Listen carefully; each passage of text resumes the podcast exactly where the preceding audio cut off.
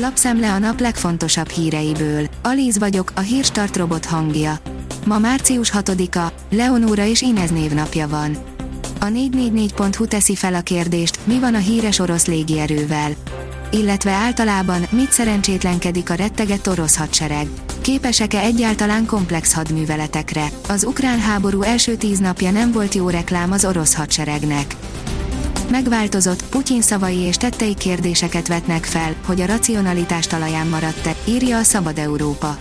2014 áprilisában, miután Oroszország elfoglalta a Krímet, és miközben Moszkva szította szeparatista háború tört ki Kelet-Ukrajnában, Boris Nemcov ellenzéki politikus durva jelzőt használt arra, hogy Vladimir Putyin elnök mentálisan kizökkelhetett.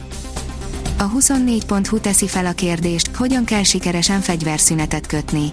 Az orosz-ukrán háborúban már is tárgyalóasztalhoz ültek a felek, igaz, eddig nem túl sok eredménnyel.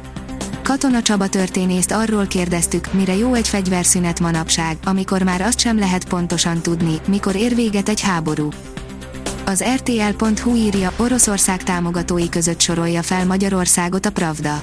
A cikk azt veszi sorra, mely országok mondhatók Oroszország támogatóinak az Ukrajna elleni háborúban, ebbe a csapatba került be Magyarország egyetlen Európai Uniós tagállamként. Az átlátszó szerint a globalizációnak ezzel vége. Néhány gondolat Putyin inváziójáról. Elég sok olyan véleményt olvasok Ukrajna lerohanása kapcsán, hogy ezzel nagyjából vége van a globalizációnak. A magyar mezőgazdaság szerint 20%-kal emelkedtek az élelmiszerárak.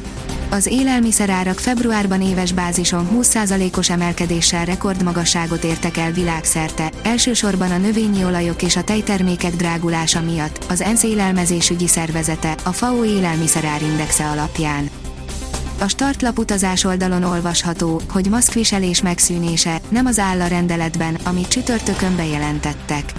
Hétfőtől megszűnik csak nem minden járványügyi korlátozás, Gulyás Gergely tájékoztatásával ellentétben azonban a kötelező maszkviselés eltörlése az egészségügyi intézményekre és az idős otthonokra is vonatkozik a kormányrendelet szerint.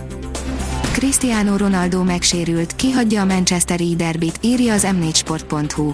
A The Athletic információi szerint a Manchester City elleni városi derbin sérülés miatt nem léphet pályára Cristiano Ronaldo, a Manchester United portugál szupersztárja.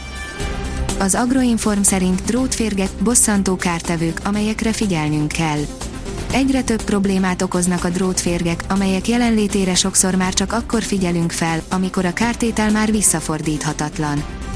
A Noise szerint meleg randiappal követi a brit titkosszolgálat az orosz katonák mozgását.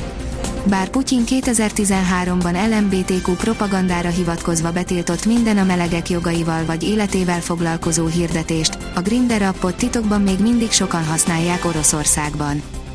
A pénzcentrum írja, Oroszország az államcsőd szélén táncol a Moody's szerint.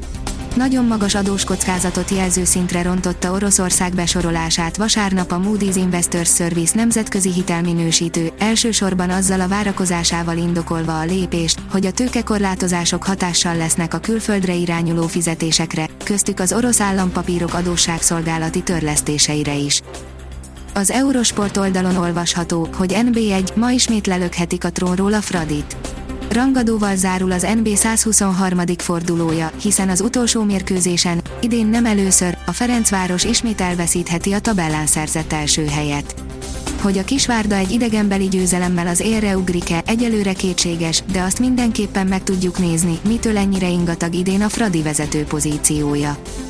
Az m4sport.hu írja, Laporta, még nem tárgyaltunk Haalanddal a Barcelona elnöke elárulta, még nem vették fel a kapcsolatot a Dortmunddal. A kiderül szerint a jövő hét második felében nem csak a fagyasztóban mérhetünk mínusz 15 fokot. A következő napokban egyre hidegebb levegő érkezik térségünk fölé. A derült, szélvédett helyeken akár mínusz 15 fok közelébe csökkenhet a hőmérséklet jövő hét közepétől. A Hírstart friss lapszemléjét hallotta. Ha még több hírt szeretne hallani, kérjük, látogassa meg a podcast.hírstart.hu oldalunkat, vagy keressen minket a Spotify csatornánkon. Az elhangzott hírek teljes terjedelemben elérhetőek weboldalunkon is. Ha weboldalunkon hallgat minket, az egyel korábbi adás lejátszása automatikusan elindul. Beállíthatja, hogy az összes korábbi adás, vagy csak az aktuális tematika hírei következzenek. Köszönjük, hogy minket hallgatott!